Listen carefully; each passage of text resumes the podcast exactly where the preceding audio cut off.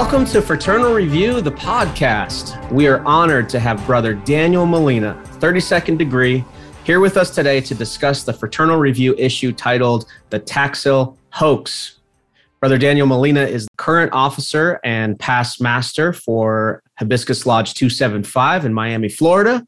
He's also a committee man of Masonic Education for District 27 and the guest editor of the May 2022 issue of Fraternal Review dedicated to the 19th century anti Masonic conspiracy, the Taxil hoax. Brother Daniel, welcome to the show.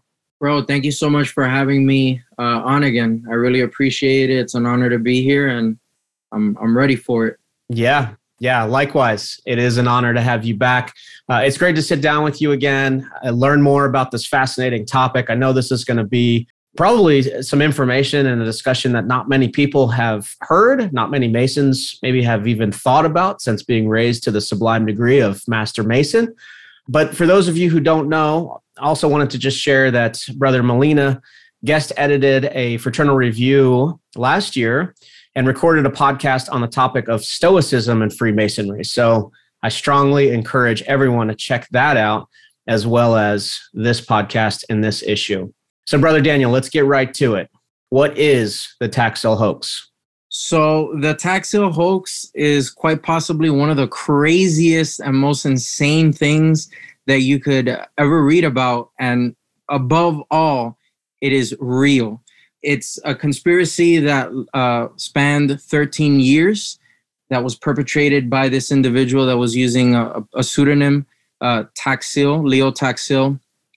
And essentially, what he had done was he was somebody that at an early age had become very interested in wanting to join the craft and wanted to become a brother. Uh, he eventually did end up becoming a brother. He went through the entered apprentice degree, unfortunately, or I should say, fortunately, because of what he did.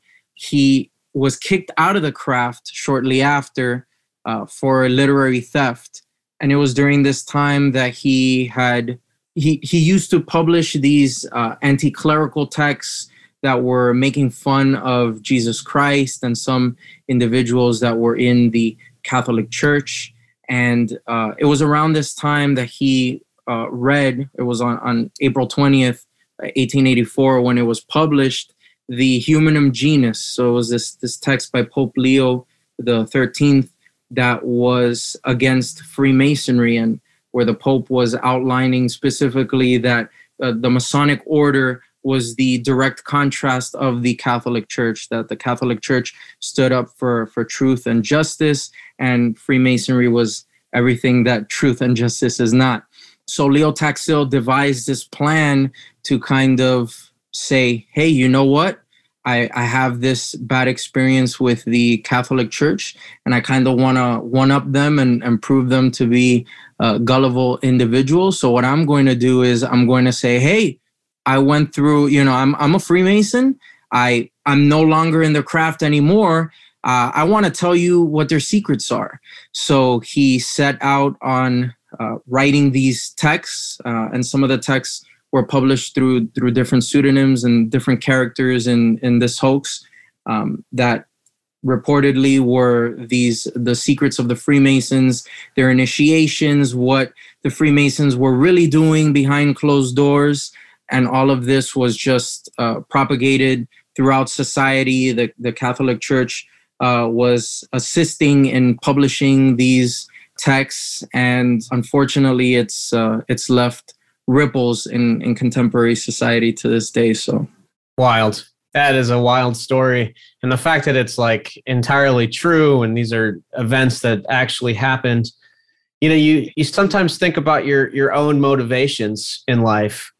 And so i'm trying to put myself in leo taxil's shoes here and asking myself why why would i be motivated? Why do you think he was motivated to create such an elaborate scheme in order to bring down or one up the Catholic Church?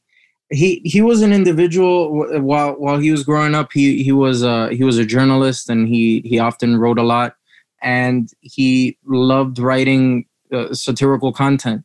You know, and a lot of times it, it was pushing the boundaries of what society was okay with at the time. You know, again going back to you know he he wrote this um, uh, he wrote this text where he kind of re-envisioned the life of Jesus Christ. So you can imagine how that was taken in society.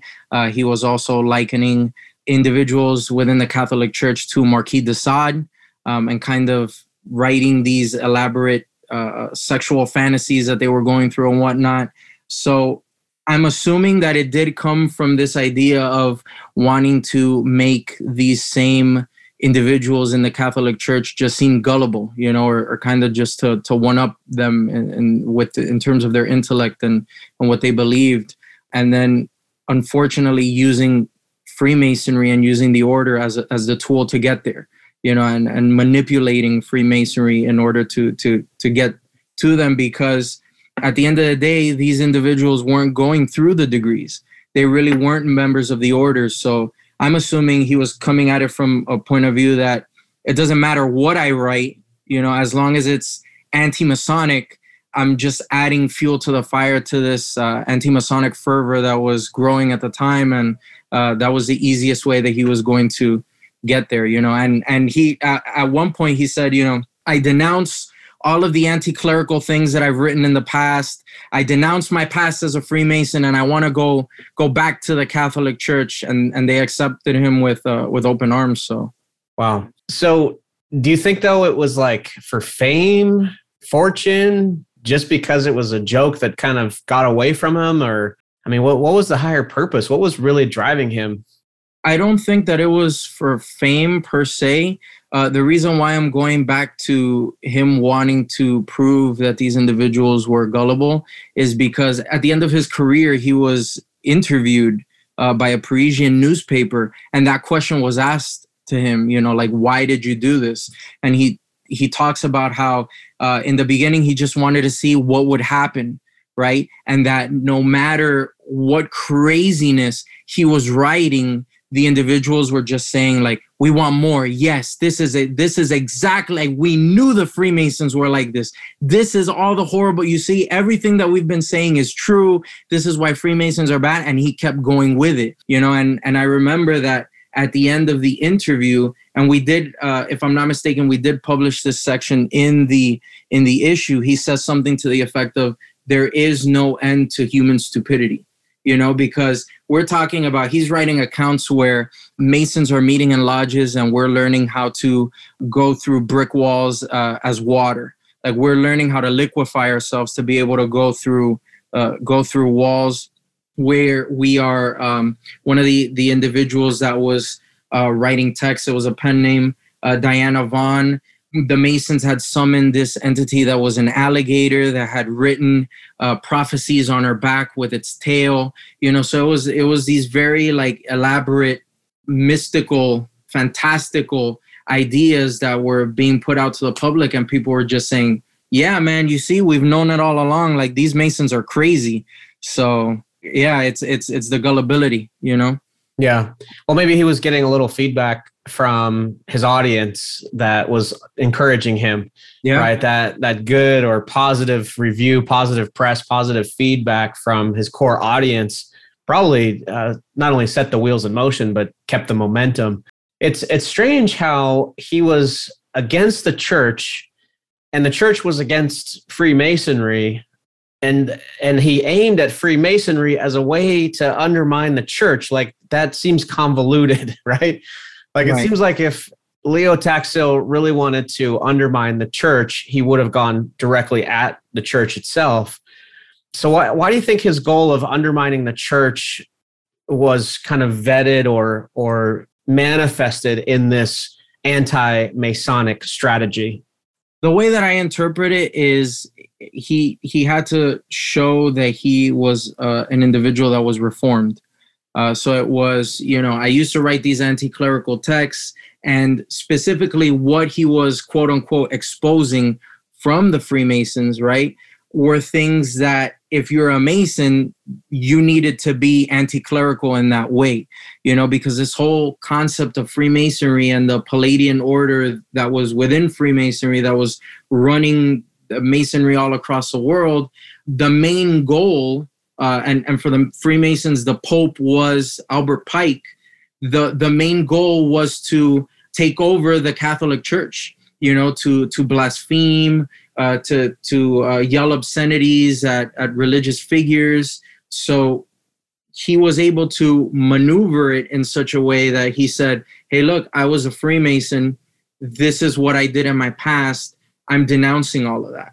You know, and then he was unfortunately able to use Freemasonry as a tool to be able to say, I'm going to give you the information that you want, accept me, while at the same time still undermining, you know, their their intelligence and and using using them in order to like spread this uh, this hoax uh, around. So in, in fact, he was using both sides as a tool. You know, he, he was manipulating and, and perversing the, the idea of Freemasonry while also manipulating the Catholic Church and their resources in order to to get his uh, you know his his ideas uh, across.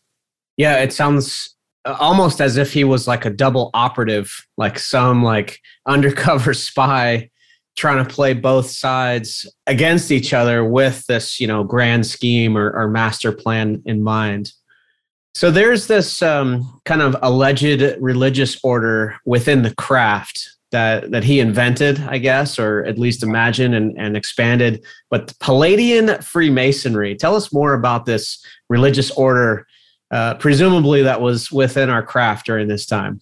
Yeah, so the the Palladian order had at its as its head uh, Albert Pike, as I mentioned earlier. Uh, our grand mistress of the temple was uh, Diana Vaughan, and the Palladian order was kind of like the the head organization within Freemasonry. It was a religious order that was Luciferian, um, and it controlled Freemasonry across the world.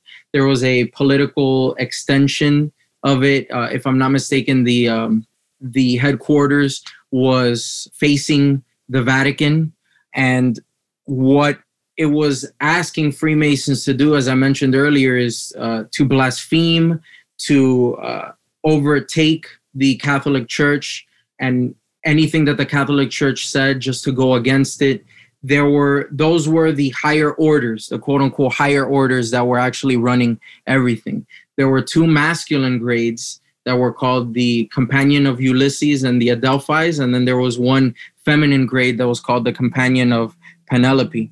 And Diana Vaughan is this this figure that is uh, is prominent within that you know that story of the of the higher degrees because she was an individual that had been betrothed to Asmodeus, uh, the demon, and mm-hmm. she was an individual that had begun studying Joan of Arc, and she said that she had had these visions that were similar to Joan of Arc, and that caused her to denounce her past as the Grand Mistress of Freemasonry to kind of uh, go into hiding and then say she she published a text called the Confessions of an ex-Palladist where she started quote unquote exposing what the Palladian order was actually doing within Freemasonry. And she's said to have been uh, locked away in a convent because the Masons immediately sent out these Masonic assassins that were looking all around the world uh, to find her, to, to kill her, and, and shut her up for uh, anything that she she might say. So. Wow, uh, the, the details are so explicit, and like as you're describing it, I'm just thinking, this could literally be a screenplay, you know, a major feature film dedicated to this history because it's so elaborate. It, it's like a novel. It almost reads like a novel. Taxil talks about how the initiation for a Mason is, you know, you go into a lodge and you have to kill a sheep, right? And then they tell you, they don't tell you it's a sheep, right? But you kill it and then they tell you, you know this this could be uh, one of your brothers if you um, you know if you reveal any of the secrets you know and then sometimes uh, they're said to have interchanged them. So one you know one initiation it could be a sheep another initiation it, it could actually be a human being so you didn't know you know so and but the idea was that you know you're already inside the lodge and once you step foot into the lodge you're already a killer. You know you're you're already a, a bad human being. Yeah a killer with the ability to liquefy oneself and move through walls, apparently. so we have a good view, I think, of what was going on at the time in his head. What was the response from Grand Lodges or Masonic response in general? Well, one interesting thing is that around the time that the Humanum Genus was published, Albert Pike also responded to the Humanum Genus and kind of, you know, uh, uh, responding to to Pope Leo the Thirteenth and and kind of saying, hey, the, this view that you're uh, portraying of Freemasonry is distorted, especially because in the Humanum Genus, it's, uh, if I'm not mistaken, uh, the the Pope was also saying that you had to denounce Christianity in order to to become a, a Freemason, was which isn't true, and uh, brother Arthur Edward Waite actually wrote the, a book. Uh, it's called Devil Worship in France around the time that all of this is going on. And the funny thing about that is that when he's writing this book, he's like, something doesn't make sense because I'm a Freemason. I didn't go through any of this. A lot of this doesn't make sense, but I want to write this book to kind of explore what is going on. And then after uh, Taxil comes out, because when Taxil kind of comes out and says, like, hey, all of this wasn't real, that is a show in itself and then Arthur Edward Waite comes out and he writes a book and he's just like, yeah, so I knew that this was a lie. This had to have been a lie. Let's go further into it and and do some more exploration as to how all of this uh, wasn't true. You know, so there there were some some brothers that were that were writing obviously uh, against these things and and and saying that these accusations weren't real, that it was just fantasy. But again, at the time, you have an anti-Masonic fervor that's kind of saying, well, of course you're going to say this isn't, you know, this isn't real. Yeah, it's kind of like the expected response. Of course, you're going to say it's a it's a hoax or it's all fake. Yeah. Yeah. And I'm sure I don't, I'm not as familiar with the history around that time, like in terms of what the impact was on lodges and membership but I'm assuming it added to that anti Masonic fervor, but then also impacted membership. Is that true? Yeah. And in, in France at the time, I, I do know, if I'm not mistaken, that that really did impact the membership because people didn't want to be associated with that you know so it, it was it was really again perversing the idea of what of what the craft was actually you know doing and the the identity of the craft itself mm-hmm. yeah well, I tell you, it's so inspiring, brother, to hear you speak about this topic. Uh, I know that you've you know done a ton of research. You've offered presentations at various lodges on this topic. Uh, it's it's a really extensive body of work and research. Uh, tell us why you you focused your attention in this direction. Like, what was it about this hoax that maybe uh, inspired you from the beginning, and why you continue to research and and talk about it today? I think that when I when I joined the the craft, I was raised in November 2016. And when I joined the craft, obviously all of us to one extent or another, we've heard some conspiracy theory uh, of what Freemasonry actually is. Uh, and then we join, and obviously we know that that's not uh, what it is. So ever since the moment that I found out that the Taxil hoax was something that historically happened, I just thought it was so fascinating and interesting to to explore what it actually was and then to share it with brothers that maybe weren't aware of it because this was obviously something that affected Freemasonry. I think that it continues to affect Freemasonry in a way that maybe a lot of individuals might not be aware of.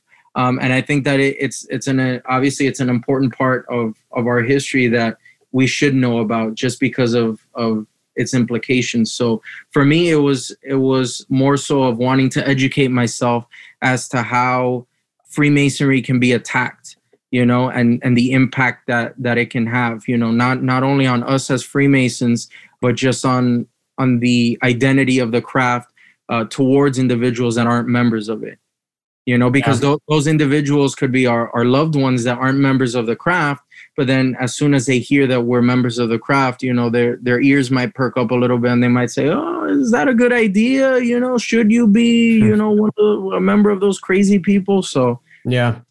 That's a good uh, segue because i did want to ask you about one one point that you make in your guest editor's word. You highlight that even today several centuries later and I'll quote here that quote, Freemasonry still finds itself at the center of controversy through misinformation, much of it related to this long ago discredited source or this long ago discredited hoax.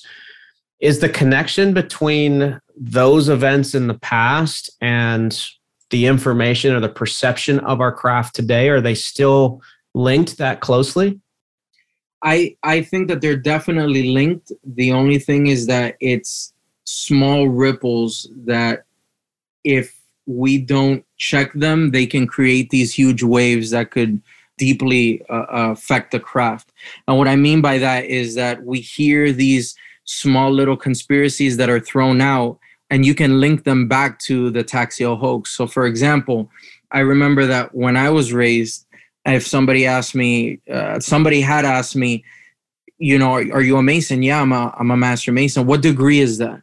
Oh, well, that's the, the third degree. Oh, so you really don't know what's going on. You know, you you you when you're in the higher degrees, you know what's going on.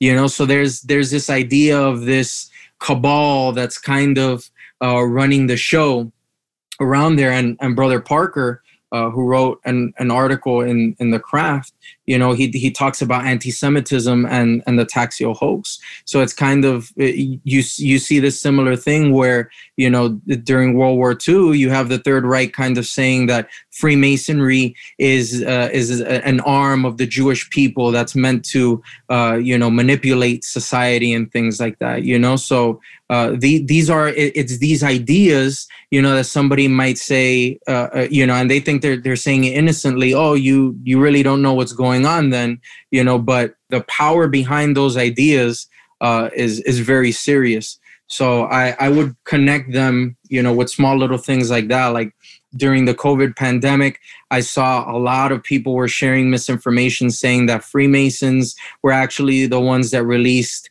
the COVID virus for population control you know even something as small as uh, you know if if if anybody's on social media the milk crate challenge people were kind of showing the milk crates and then uh, the different degrees of freemasonry and saying the masons were behind you know the milk crates uh, challenge and things like that. So you know you're you're seeing these small little uh, uh, ideas that once somebody throws it out there uh, nobody's questioning it, you know, and they can be amplified to an extent that it can it can deeply affect brothers, you know, and and and the identity of the craft.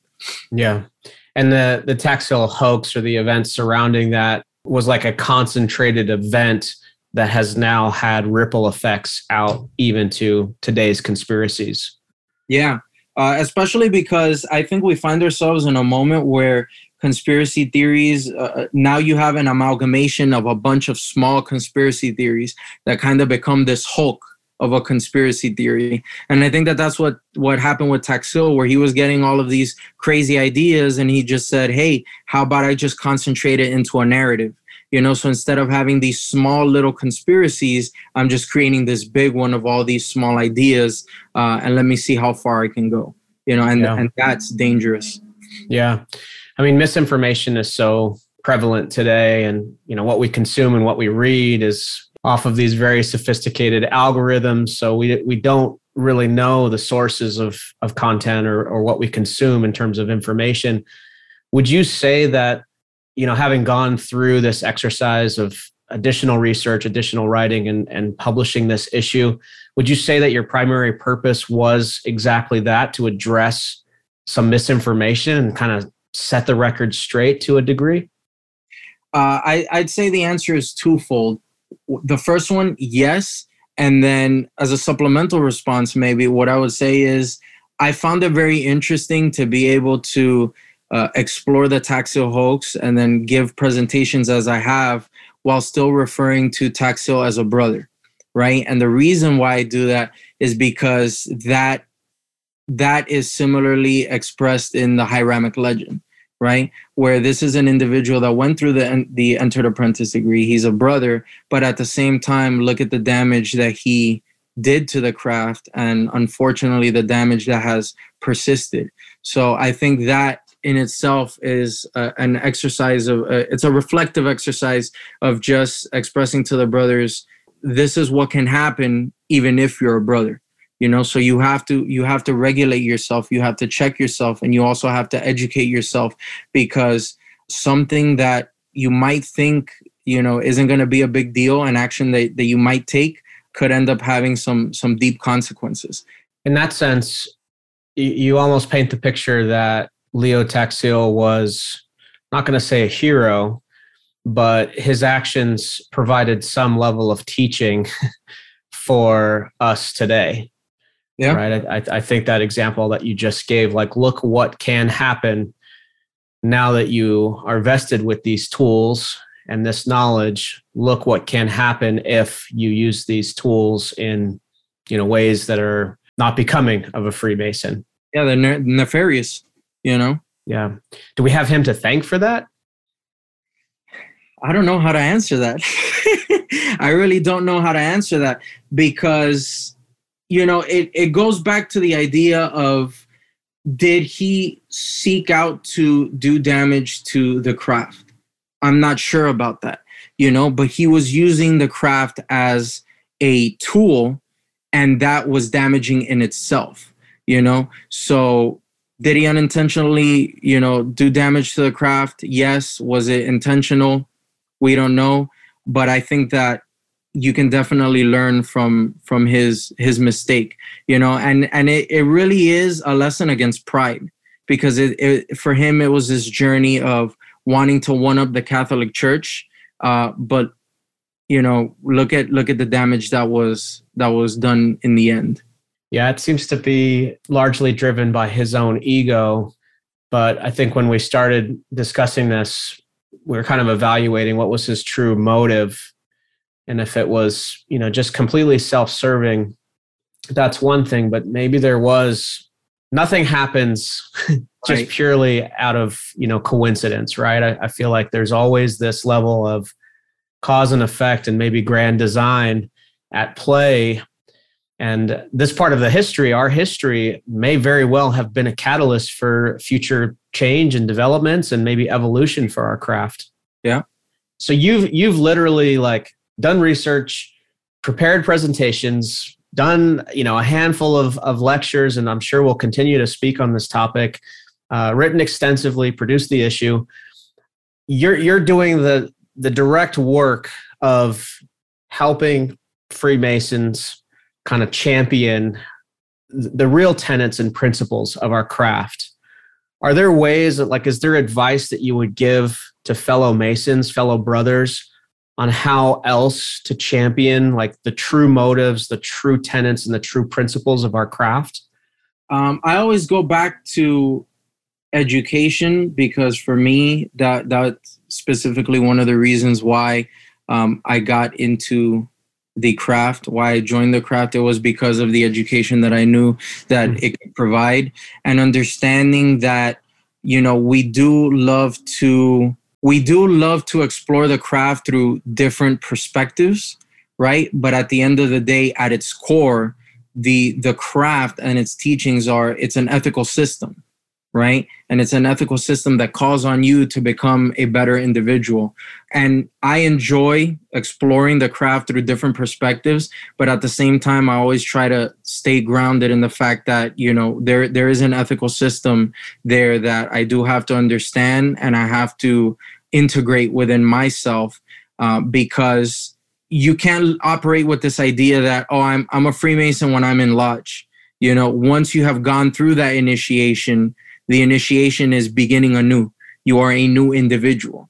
You know, so it's always remembering what those lessons are, integrating them. You know, and and finding it within yourself to be uh, as ethically inclined as you can possibly be. And I don't want it to sound like a self-righteous way because, you know, I'm not a perfect individual. You know, we're, we're all the rough ashlars. Uh, and it, it is hard work to, to be that way, you know, but I always do try to, to operate within, within that way. So I don't know yeah. if that answers the question, but. What I heard you say is that we as Freemasons can use Masonic education as a vehicle to champion the real truths and intentions of our craft and use Masonic education in a way that's fair and accurate, unbiased, uh, not only to better develop ourselves, but to kind of spread the word, if you will. And really, it's supposed to be, you know, us transforming ourselves. And as a result of that, we get to transform our society, you know? So, what society is it that we want to? Uh, to live in you know so if if we're doing the work within ourselves then you know it it stands to reason that you know as good of people as we are that's hopefully the society that that we'll be we'll be living in so it, it reminds me of you want to lead by example you know or or that actions speak louder than words. So even in the case of bad press and conspiracies going on as long as we're upholding our own pursuit of perfection that ripple effect that positive ripple effect will be felt not only in ourselves but in our families our communities our society. Yeah and, and it's the reason why the the identity of of the craft despite all these accusations has been persisted you know and why some individuals that maybe if they're not brothers you know they one day they they still do want to knock on the door and and visit a lodge you know as opposed to emulating Taxil. Well said. I, I was just uh, chatting with someone the other day who's been interested in taking that first step into lodge and i asked him why and he said because freemasons in my life have been the most upright moral impressive you know straight shooting individuals he's ever he's ever met. I, I thought that was a true compliment to our craft. Yeah you know and and that's kind of been my experience as well with with people that that do know about the masons. You know they they might say something like well i'm not too familiar with with the Masons, but I do know that the ones that I've known in my life uh, have been very good individuals. You know, they've been inspiring and influential, and and they've been good-hearted individuals. So you know yeah. that that's one thing that you that you always hear. Yeah. Do you think Leo Taxil was scared for his like well-being or safety at any point? Well, funny enough, um, it was on April 19th, 1897, that he held this uh, it was going to be this event at the paris geographical hall where he was going to bring out diana vaughan and show her to the world. And she was going to talk to the world about the palladian masonry and all of this. And the, all of these individuals were you know were gathering and they want to hear this anti-masonic rhetoric and they're ready to go they're amped up. You know and he comes out and he kind of tells them yeah this has been a lie. All these years i've just been lying and this is this is what i've done uh, and individuals got pissed. They threatened wow. his life. He had to exit through the back. You know, they wanted to, to kill him and stuff like that. So yeah, there there were there were in because because they were so wrapped up in this lie. They were so invested in this. You know, because they knew this was right. That that moment came where he told them it's been a lie, and really it's an attack on the individual's character. You know, because now you have accepted this is the truth and there's no way that this can this can be a lie. And when someone tells you it's a lie it's you know your ego is being attacked your identity is being attacked because you're living this anti-masonic rhetoric you know? So he yeah he did. He he he had death threats you know against his life because of that because he had kept this going on for 12 13 years. So so yeah you know i, I can't imagine what that must have felt like but hmm. I, I hate going out on limbs with these some of these ideas but in a way, that was a transformative experience he gave those individuals. Like that's another lesson, right? Yeah. Like their hero questioning the fact that they have vested their their lives and their truths in this hero and then to have the hero be a fraud maybe that was an awakening moment for some of those individuals maybe that changed the course of many of those individuals lives for the better well the, these texts were you know were were being brought to to individuals within the church and they were written by these different pen names and nobody was ever bothering to fact check and say well you know what? Can we meet such and such person? You know nobody was saying that. They were just reading this and saying oh good to go. You see another mm-hmm. entry in in in uh, you know in in in knowing that that the freemasons are just horrible individuals. So it, it really was a, a learning experience for a lot of individuals yeah. So. And and talk about foreshadowing. I guess that's another key lesson even today with all the misinformation is like check your sources. Yeah. You know, think on your own. You know, don't don't believe everything you read or everything you see because it may not be that complete picture. And that really comes with also self-regulation or regulating your character because the the impulsive thing to do, right, is you're going to react out of emotion. You like something or you don't right? Right. Then you have to get over that and say, okay, is is what I'm reading the truth? Is what I'm experiencing, you know, the way that I'm interpreting it, or is this just a momentary thing? You know, and that that's important for all of us to to be able to integrate. Yeah. So if we look at today's conspiracies, you mentioned that during COVID 19, some allegations emerged that Freemasons are responsible, somehow responsible for the virus, right? I'm sure it was Freemasons and the Illuminati. Yeah. Are there modern day anti Masonic conspiracies that we should be aware of and maybe be addressing in, in a more active way, like proactively addressing these current conspiracies? As far as a a big one, like a global one, I'm none come to mind. It's only these small campaigns that every now and then, you know, come up and, and prop up and, are, and are shared around, you know, but you never know. You know, the, the world uh, changes every second. So, you know, you, you never really know what's going to come up or who's going to bring it up. To, to my knowledge, as, as far as a big global one, uh, I, I'm not aware of, uh, of any. How big was the COVID 19 conspiracy? Was I, I know it was I, I saw it on social media myself, but do we have a sense of like the scale of of that one in particular?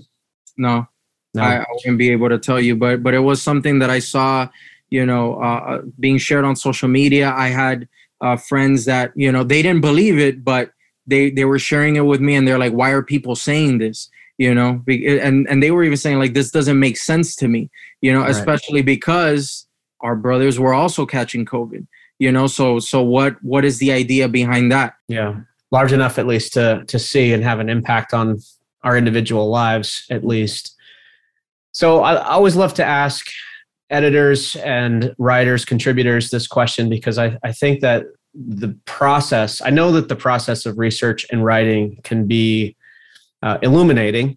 So i'm wondering did you have any aha moments going through this process of preparing the issue? I don't know if I would say I had aha moments, but it was just moments of seeing how crazy this could go and that these things were actually believed, you know, and then from being able to obviously read uh, other texts uh, throughout time, just seeing how extensive it actually was, that it extended to other individuals that were part of the gag and writing under pen names and, you know, publishing these texts. You know, there, there's this story for anybody that's interested. Uh, a Dr. Bataille, who had uh, medically worked on this individual that was an Italian man that had formerly been a member of the Palladian Order, and he was on his deathbed. And you know, right before he's about to die, he says, "I'm a reformed individual, and I denounce Freemasonry, and I'm going to give you the secrets, you know, of of Freemasonry." So it's like seeing all of these different avenues, you know, that maybe aren't necessarily spoken of when we mentioned the Taxil hoax uh, mm. was fascinating because you see uh, just how deep the the rabbit hole uh, goes. So you know, every, every, time I read anything new that pertains to the Taxil hoax, I always find something something new that I I didn't know about before. Um, yeah. I, I don't know if I would necessarily say an, an aha moment, but it's just interesting to see uh, the story never ends. Yeah, that's I guess part of the beauty of researching or or looking at history as you know the, the deeper you go the more you start to see the context of all the other surrounding events during that time. And it it helps broaden your your understanding of of that time place situation.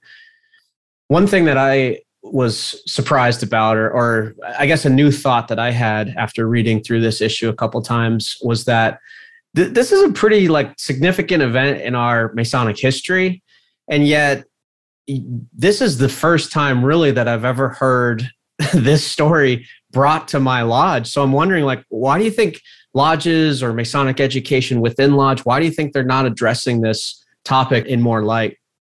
I think that because once you start researching the story, you're touching on a lot of occult topics that maybe a lot of brothers might not be comfortable uh, discussing in lodge. And what I mean by that is, and and I guess in a way this goes back to the previous question that you asked, but you look up the Taxil hoax and then suddenly you see, well, brother Arthur Edward Waite was involved, you know, in this, you know, and kind of uh, wanting to do research on it. And then, you know, Taxil used the illustration of the Baphomet in one of his uh, texts. And whose illustration was that?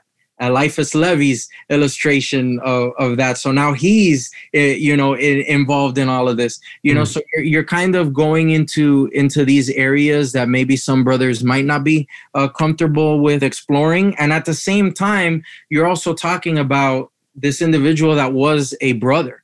And again, obviously, he he, he was kicked out of the craft. Uh, you know, and he's he's uh, he's left this. Uh, uh, he, unfortunately, he's left this looming shadow, you know, on on that, has been cast uh, over Freemasonry. But he was a, a, brother that was, you know, voted in and and went through the the entered apprentice degree. So it's very difficult for us to to have to um, confront that uh, mm-hmm. as there have also been other brothers that that have been very controversial in things that they've said or things that they've believed believed what have you you know so i think that it, it deals with a lot of uh, topics that maybe uh, some brothers might not be comfortable in uh, in exploring but those are avenues that we have to walk you know they're they're rough and rugged roads that we hmm. have to uh, walk through you know just to gain a better understanding of ourselves but not only is it to gain a better understanding of ourselves but we're also becoming better educators to the world on who we are you know right. not only as members of the craft but again going back to the character and the identity of the craft so I think you're right. There's probably a level of discomfort that comes with talking, discussing, sharing these ideas or looking at these topics, looking at this aspect of history, there's probably also an element of like the implications, you know, what other prominent Freemasons were kind of involved during this time. And maybe also there's a sense of like, well, if we bring it up, maybe we're going to look like we're just kind of defending ourselves. We might look defensive.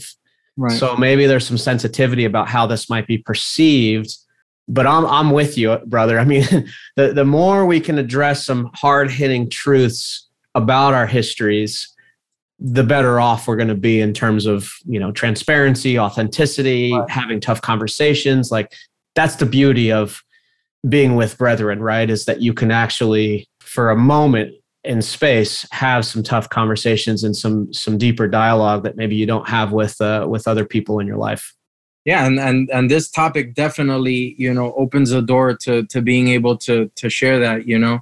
Yep. i i i just uh, it to the brothers you know? Like do do some research and read about it because you're gonna you know you're gonna find it fascinating you know from a research perspective and you know explore.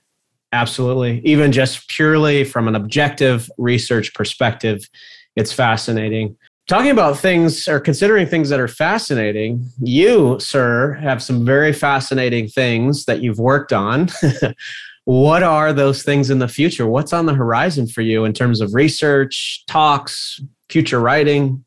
This this year, I've had a lot of fun exploring rhetoric, uh, and uh, I've I had the pleasure uh, I've had the pleasure of giving a, a lecture at several lodges um, about rhetoric and the fellowcraft degree and kind of doing a deep dive on rhetoric and mm. you know have have really enjoyed that. Some other topics that you know i'm kind of working on uh, been doing a lot of research on alchemy.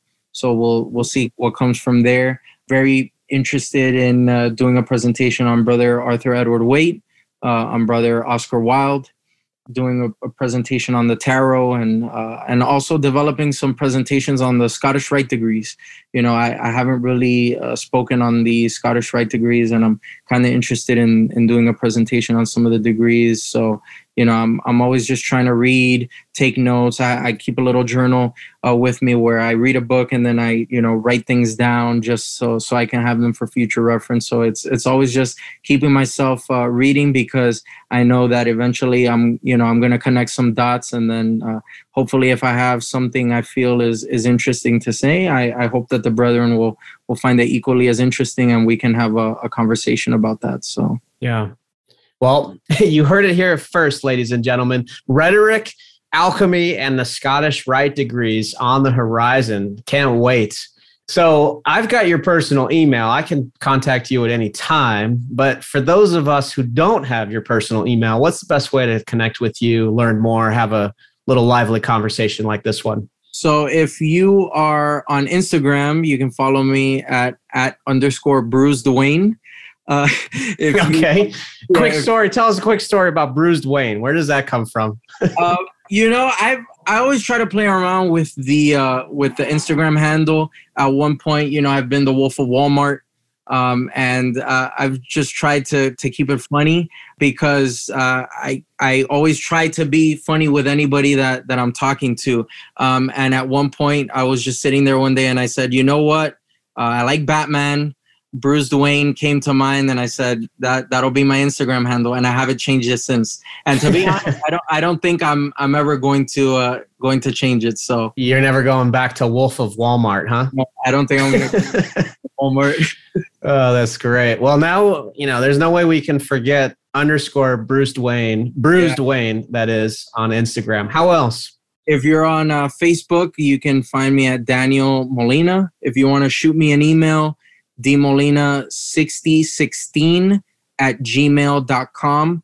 Also follow follow my lodge, Hibiscus Lodge 275 on Instagram, on Facebook as well, and shoot me a message. You know, I I, I always love talking to brothers. I like hearing what brothers have to say because I I, I know that it's always going to be a great conversation. So whether you want to shoot me an email, you want to you know uh, send me a, a message on Instagram or Facebook, what have you, you know, reach out and, and let's stay connected. You know, I love it. That's great. Thank you. And I'm sure a handful of people are going to take you up on that thanks for this time, for this discussion, a little more uh, illumination around this really fascinating time in, in history. Uh, congratulations on this issue. I mean, it's a necessary aspect of any Mason's continued education to uh, to really champion who we are, the real reasons why we exist, and I think these lessons, this study, is really important, helpful in in uh, in that pursuit. So, thank you. Thank you, brother. Thank you so much for having me. Uh, it, it, was an awesome time, and uh, thank you. Fraternal Review has been published for over six decades, and each issue is dedicated to a specific topic, such as Masonic symbols, lore, and history. If you enjoyed this episode of Fraternal Review's podcast, please subscribe, support, or visit our website for more information. You can become a digital, print, or digital and print subscriber of the Fraternal Review magazine at theresearchlodge.com.